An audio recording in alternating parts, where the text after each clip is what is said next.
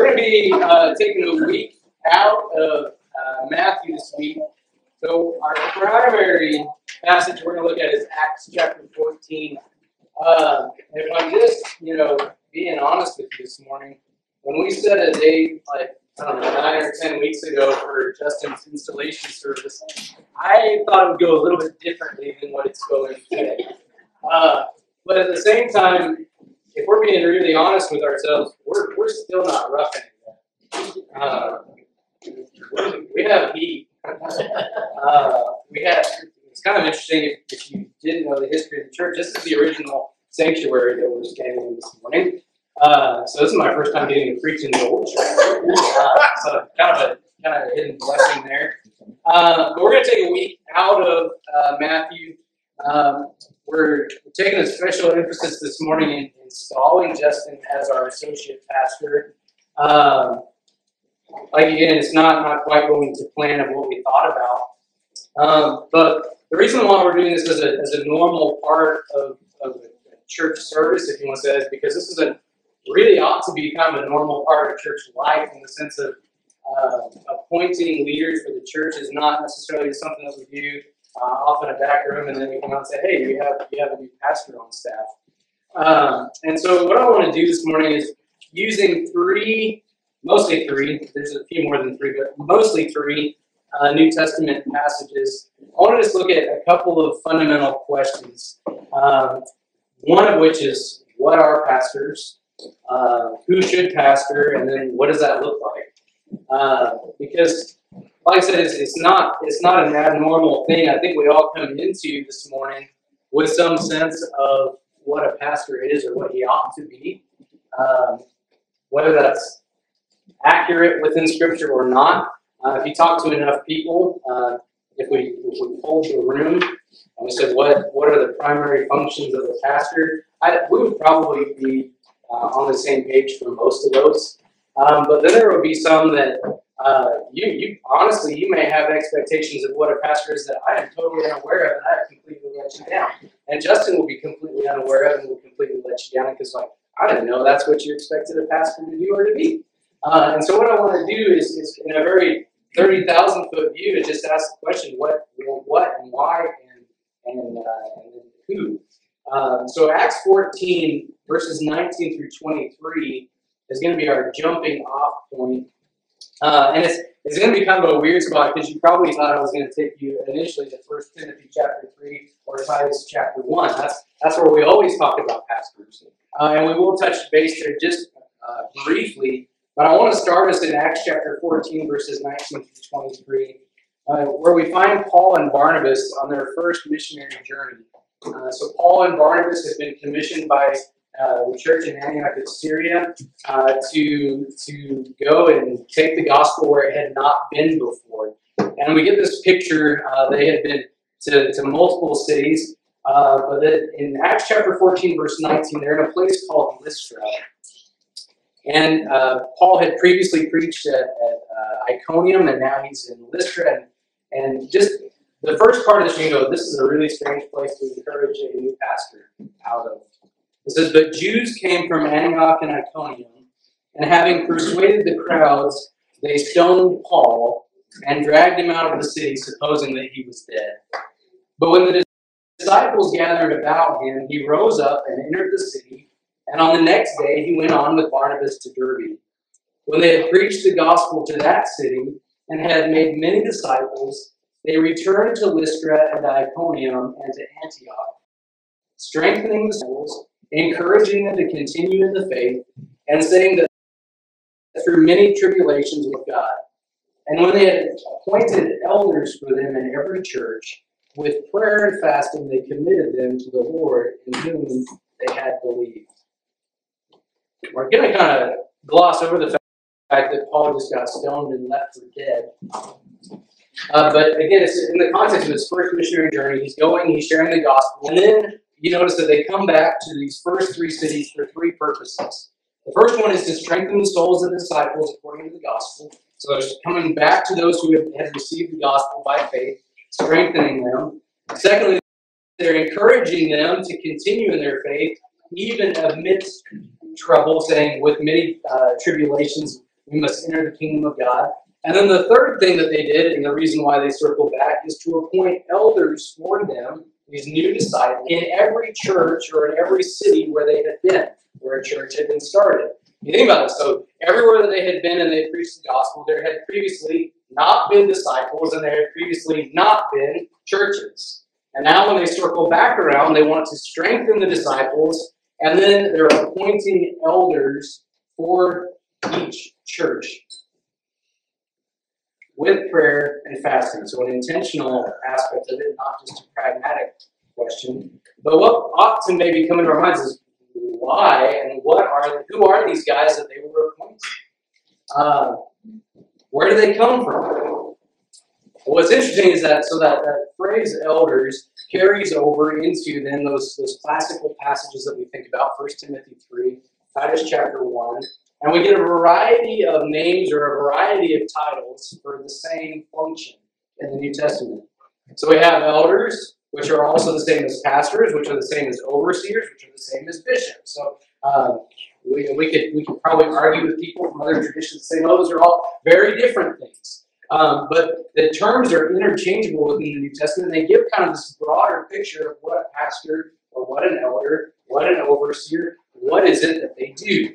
Uh, and so they're one of what we recognize in the New Testament. They're one of two offices of the local church. We have pastors slash elders, the same synonymous term, and we have deacons. Uh, so two offices, but this so this morning we're looking at the office of pastor. Uh, and again, we're asking the question, what is it? And I, and I think First Peter chapter five is kind of a helpful place in some senses, you know, what in the in a broad sense, what is this?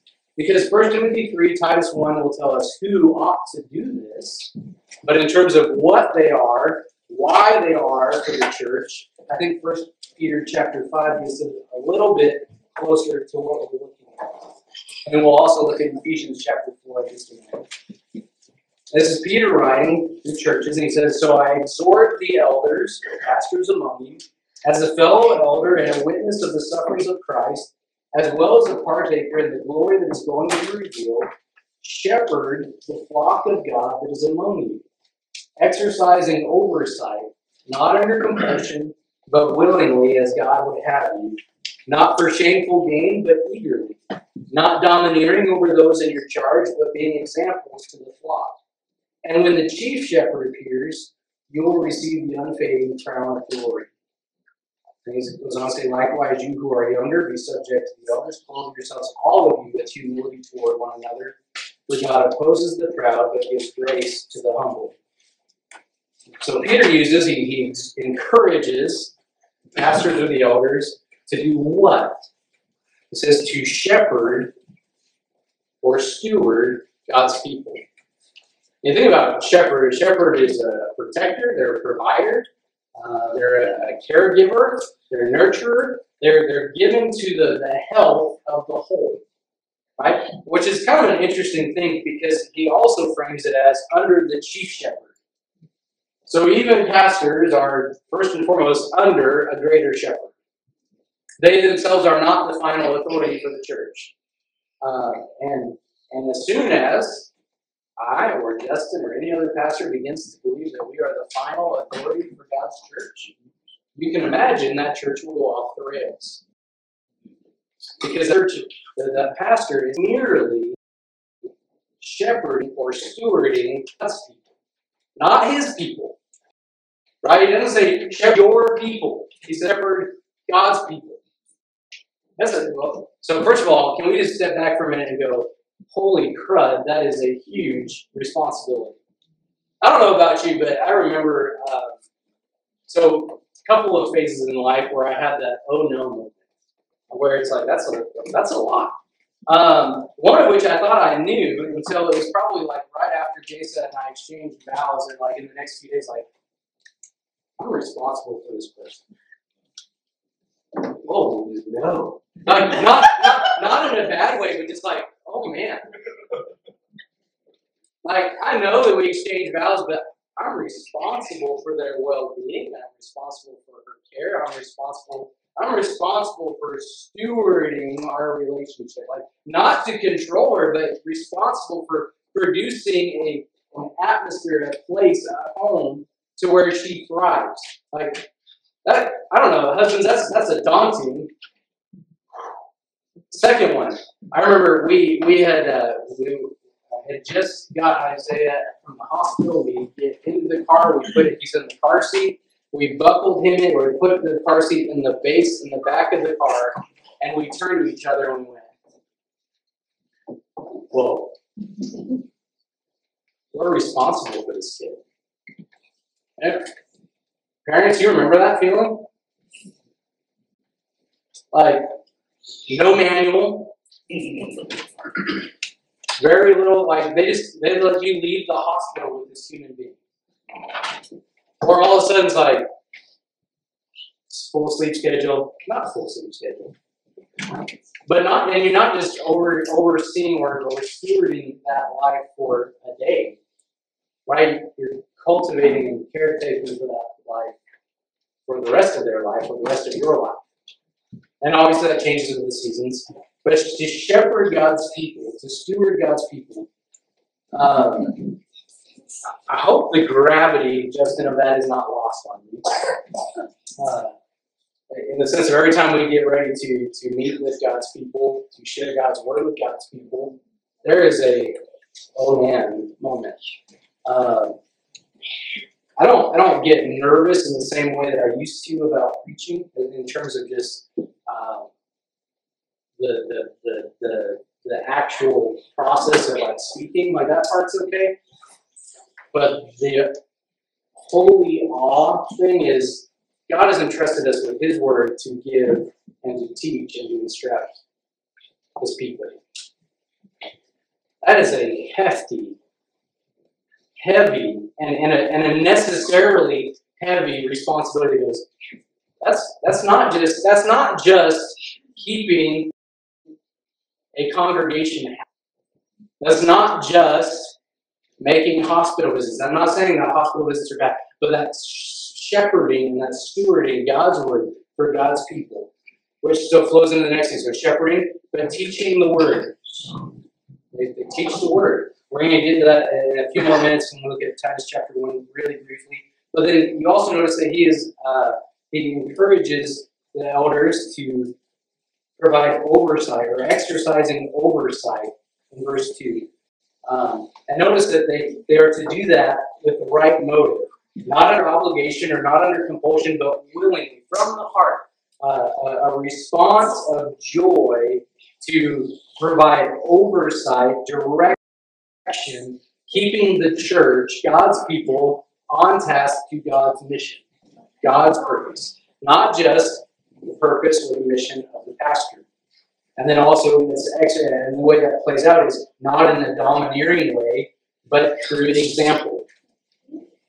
Providing example to God's people how to live out faith in a screwed up world. We all agree the world is messy, the world is goofy.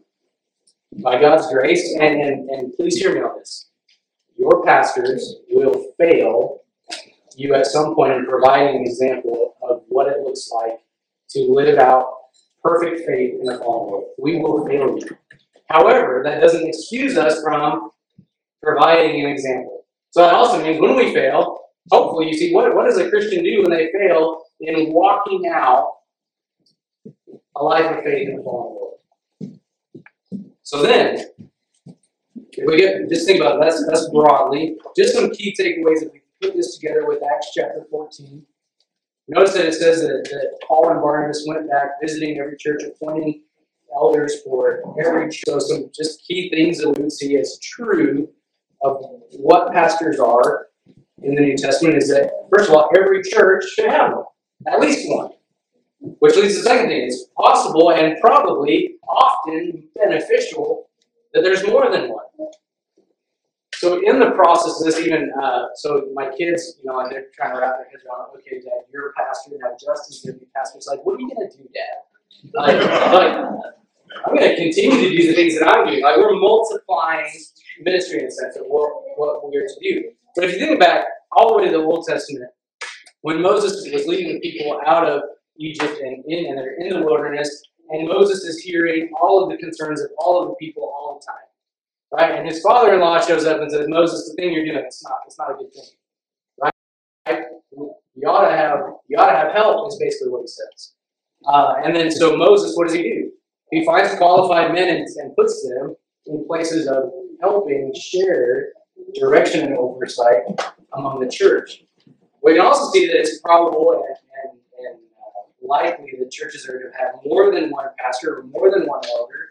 From 1 Timothy chapter 5, verses 17 through 19, which again is kind of a, roundabout way of looking at this. In 1 Timothy chapter 5, verses 17 through 19, Paul in some way is talking about how uh, pastors and elders ought to be cared for by the church, right? And compensation, things like that. We talked about that when we went through First and Second Timothy. But notice what he says is, "Let the elders who rule, rule well be considered worthy of double honor, especially those who labor in preaching and teaching."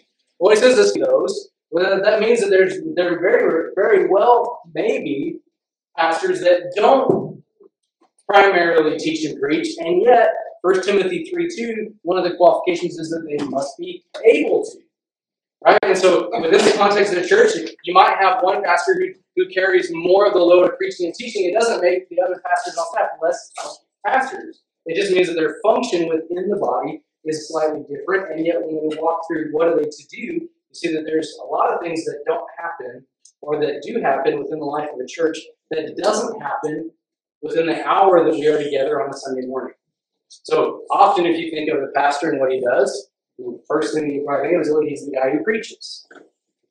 Could be, right? That's a function because he ought to be able to teach, but not all necessarily do that all the time, or that's the primary thing they do within the body.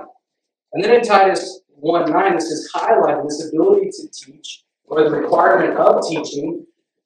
When Paul relays to Titus in Titus 1, verse 9, he says, He, talking about the pastor who is qualified, must hold firm to the trustworthy word as taught. Notice this. So he has to, by conviction, like he has to hold the conviction to God's word as taught, so that there's a purpose in this, so that he might be able to give instruction in sound doctrine and also to rebuke those who contradict it. So he ought to be able to, he has to hold to God's word so that he can teach right doctrine and correct wrong doctrine. Like, so one of the functions of a pastor within the church or pastors within the church is preserving right gospel, right scriptural teaching for the body. Uh, that's one of the primary things that we ought to do. So then the, the who should, I'm not gonna I'm not gonna belabor too much on the who should pastor, but in 1 Timothy chapter 3 and Titus 1, you can find the qualifications for uh, for pastors. So Paul lays it out for Timothy, he lays it out for Titus, two of the guys that he has left in different places to appoint pastors, to appoint elders in churches. He gives them a list of things that they ought to look for. When you think back in Acts chapter 14, he returned back to places that they had just made disciples. And from those contexts, he appointed elders. So they were appointing pastors or they were appointing elders from within the local body of believers.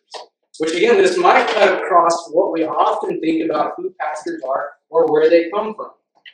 We might default to say pastors come from seminaries. I almost said cemeteries. they, they might come from Bible schools. Like those things can teach skills and functions but that doesn't really, they're not really creating, they're not factories for pastors. Local churches are factories for pastors.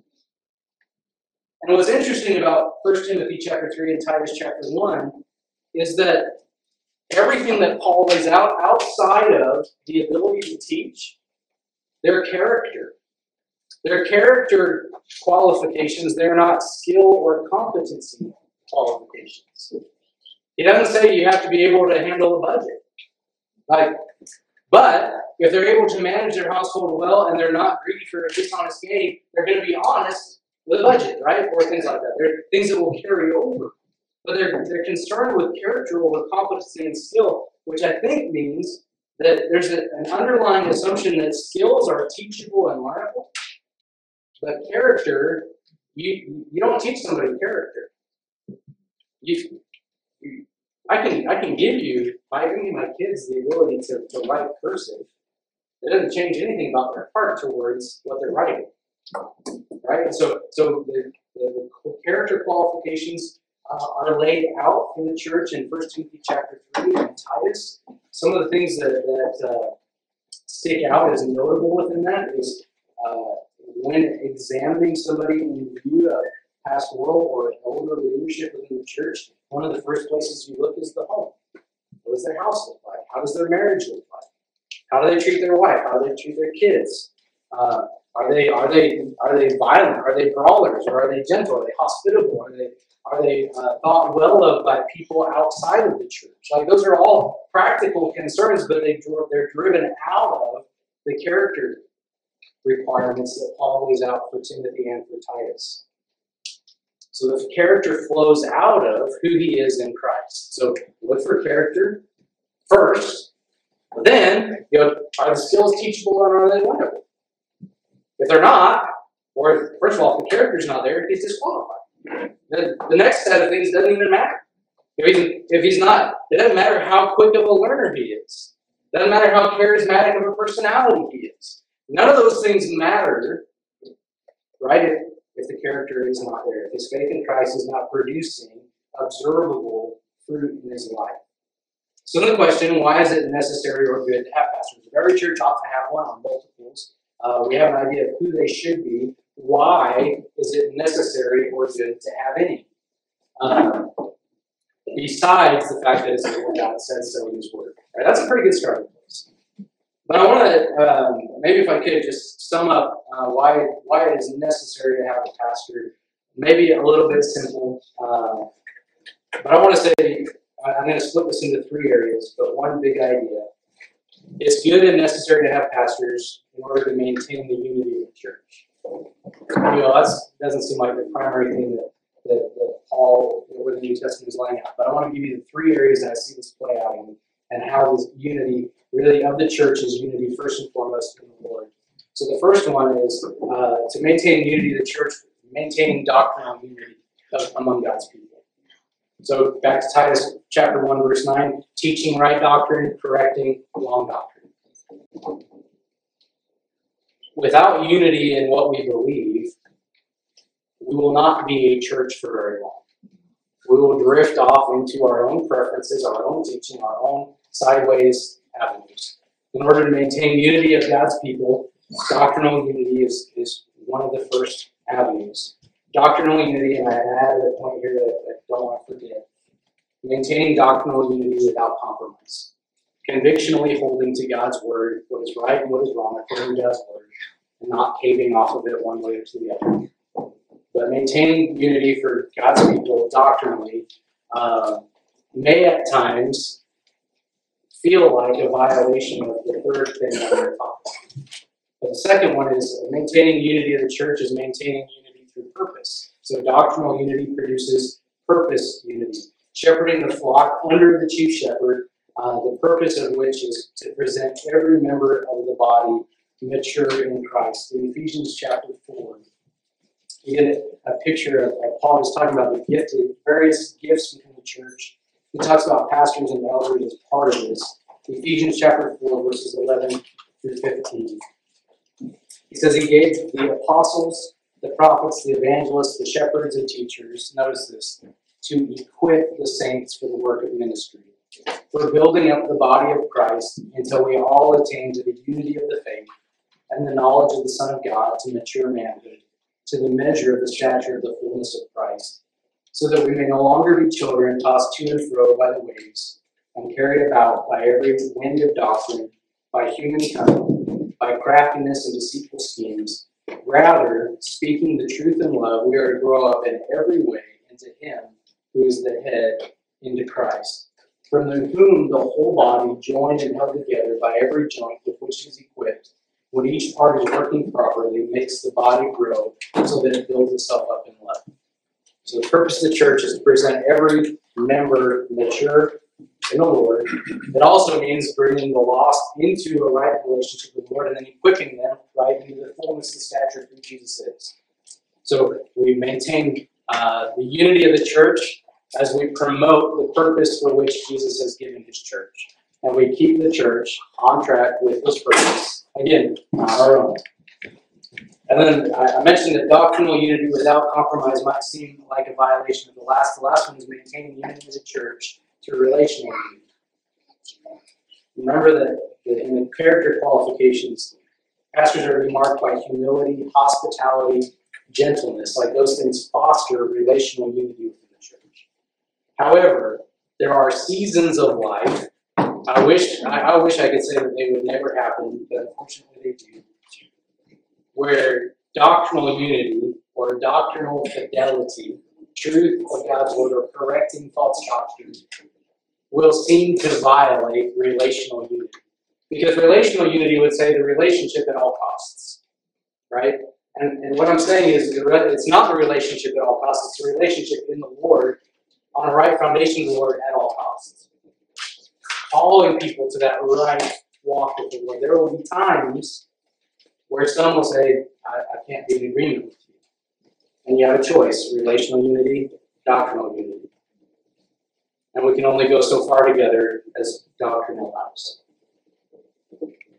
But that doesn't take out the speaking truth in love, as Ephesians 4.15 uh, 4:15 points out. So that's a, that's a fire hose of pastors. I want to give, uh, as, as we kind of wrap this portion up, three charges in a sense to Justin and three charges to you. Actually, four charges to you, the church. You get an extra one. Uh, so, Justin, if I could encourage you uh, with just, wow, my vast, you know, resources of knowledge, you know, uh, with the word, regardless of ministry activities, goals, or outcomes, ministry is people. Uh, ministry is people. Um, I normally don't say this to the church as a whole, so take this, take this with humor, I don't mean this mean. Um, ministry would be really easy if it wasn't for people. I, we, we would nail ministry if it wasn't for people, but there would be no ministry without people. Um, and it's not just, it's not just, uh, people at large. If you think about First Peter chapter five, it's a specific people. It says, shepherd the flock among you. Uh, you're part of them. It's, it's the people at LBC that's incorporating lost people into the specific people of your faith in Christ. Um, but the, the task of ministry as a pastor is is people, and that task is this people. Uh, it's not just it's not just every people everywhere. God, by His wisdom, has allowed us to pastor this people at OBC. Um, so, if that is true, the very first thing I encourage you to do, keep in front of you all the time, is love God's people which sounds that sounds easy. Uh, but love them because, and, and this might seem backwards again to you, but love them first because they belong to Jesus, not they belong to you. Uh, when when inevitably frustrations arise, remember who they belong to. Uh, they're not frustrating your purposes. We are shepherding them in God's purposes. Uh, along the way, or the whole way, just a, a, another reminder, people are the mission, they're not just pieces toward the mission. Uh, y'all are the mission of, of, of the pastor. Um, you're, you're his, you're his, you're his field. Uh, he's cultivating and working you, right? Uh, but not for his own purposes, but for the purpose that he is. Uh, second one, I wish this one wasn't true but it is. Um, ministry is often lonely and can often be frustrating. Uh, so in the midst of that, cling to Jesus. Uh, he's faithful, but he will also, by his grace, he will take you beyond your abilities and beyond your comfort level. Uh, he will take you to where you will feel like you're drowning. And so that's, that's a good thing when we learn to come to the end of ourselves and learn to rest fully in him. Um, because apart from him, we really don't have a chance. But it's only when we get taken beyond our comfort level that we realize that. And the last one, uh, and I, I maybe I'll add one more before I the last one. So I said that doctrinal truth is, is cling, cling to Jesus, cling to His Word. Um, we don't have anything to offer God's people apart from Jesus and apart from His Word. Like, don't have innovativeness, we don't have creativity enough to, to meet this great spiritual need of people that need His Word. They need the chief shepherd. Put them there. And then the last one would just be uh, very simply your first ministry is your family. Uh, it's literally in the requirements of First Timothy chapter three and Titus chapter one. Uh, that we, we look at, at you, we look at your marriage, we look at your family, um, and how you care for your family is a requirement for ministry. Uh, more than long defining work-life balance, uh, your your ministry is to your family. Uh, and so, uh, church, don't take this the wrong way, but so in the hierarchy of things, you're going to choose Jesus first. You're going to choose Jesus above your family, right? Um, but don't choose the church or the ministry above your family. There's a differentiation between choosing Jesus and choosing the church and choosing learn to navigate in that discomfort of uh, sometimes I say no to the church, but it's not saying no to Jesus. Um, and it's saying yes to a better thing, which is the ministry to our families. Um, there are always, and I say this to you and I say it to myself as a reminder, there are always other pastors, but our families don't have other husbands and they don't have other dads. They get one of you. Uh, the church, uh, not that they're looking to, but but if we get hit by a bus tomorrow, the church will move forward and it will hire another pastor. There'll be a hole, but it won't last real long. If we get hit by a bus tomorrow, that hole in our family stays a whole lot longer than in the church. So keep that in mind, the ministry is church keeping. Uh, and then out of the overflow of, of your of your walk with the Lord, your walk with your family, then pastor the church. So to the church, uh, as we walk through this, the task of the pastor is equip is to equip you to be mature in Christ. Uh, that's that's his job. That's my job is to present you mature in Christ. So first charge, first reminder. This might seem sound. I think it's a good reminder for all of us. He doesn't exist for your preferences. He doesn't exist for what you would like the church to look like, according to your preferences. Uh, a lot of times we can make church about us. Uh, and it's subtle, but we can make it about us. We can make it about our preferences. We can make it about what we want to see and what to what we want to experience, what we want to sing, what we want to what we want to do, right? Um, and and it's not about that. He doesn't exist to meet your need of preference. He does exist, and God has gifted him to to equip you, to come alongside of you, to minister to you. But be careful that you keep preference and equipping in the right categories. If I can encourage you, be aware of, of where your preference lines are. A lot of times we don't even think about it. We say, this is what church is, this is what a pastor does. And without knowing, what we might be laying out our preferences as those doctrinal requirements of church and pastor. Uh, so come back to uh, an understanding of who he is according to the word. The second one is kind of hand in hand with that. Uh, his curriculum is God's word. So uh, his curriculum isn't his agenda; it's not your agenda. Hold him to that, and encourage him in that. Right? Encourage him in teaching the word. Encourage him to hold to right doctrine, and encourage him when he corrects wrong doctrine, even when it doesn't feel good. But hold him to that. I remember uh, Candy's not here today, um, Candy Smith, but I remember I, I blue baby been up here a year and a half, and I, I actually went home and I told Jason, I said, I think Candy just told me the most encouraging thing that I've ever heard as a pastor. And, and I, I, probably, I won't say it verbatim, um, probably because I'll mess it up. But Candy basically, um, she had just said, she had shared her appreciation for me as her pastor and followed that up with, but if you ever stop teaching God's word, I won't really have, like, it'll be, it might be hard, but I won't have a hard time helping you get gone. right? I mean, like, and, and it wasn't ugly. You guys know Candy.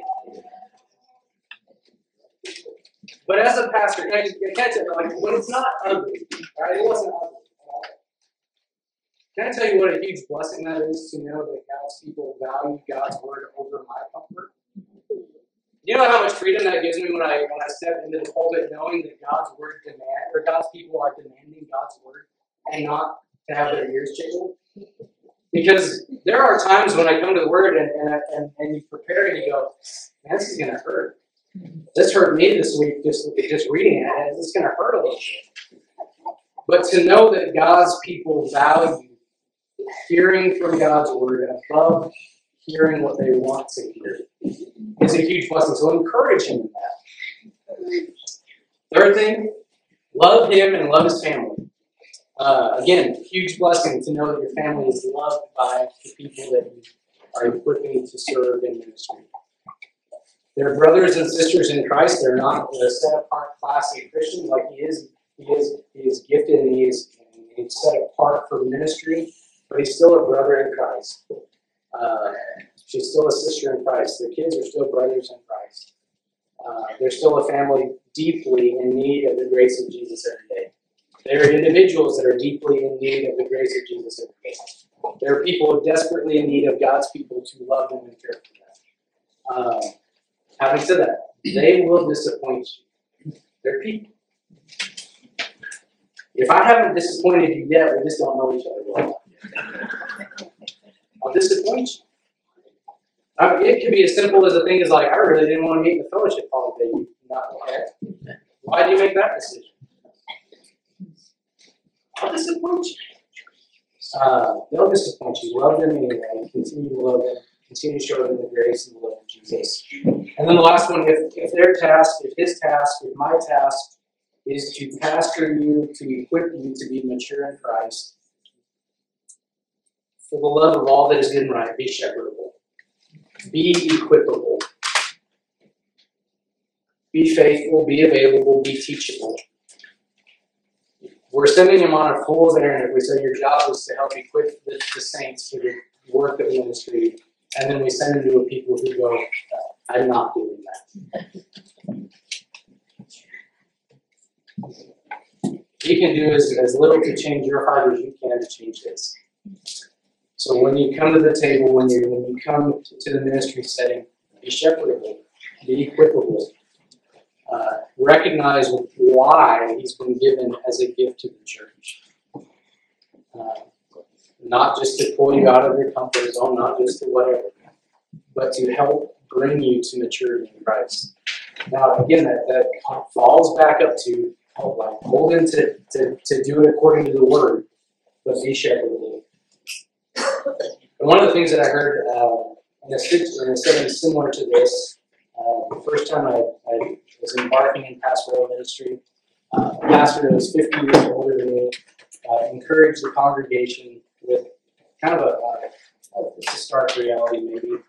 Uh, and it's this, a pastor will always, I think he'll remember every church he serves in, but he'll always remember his first place of service and ministry.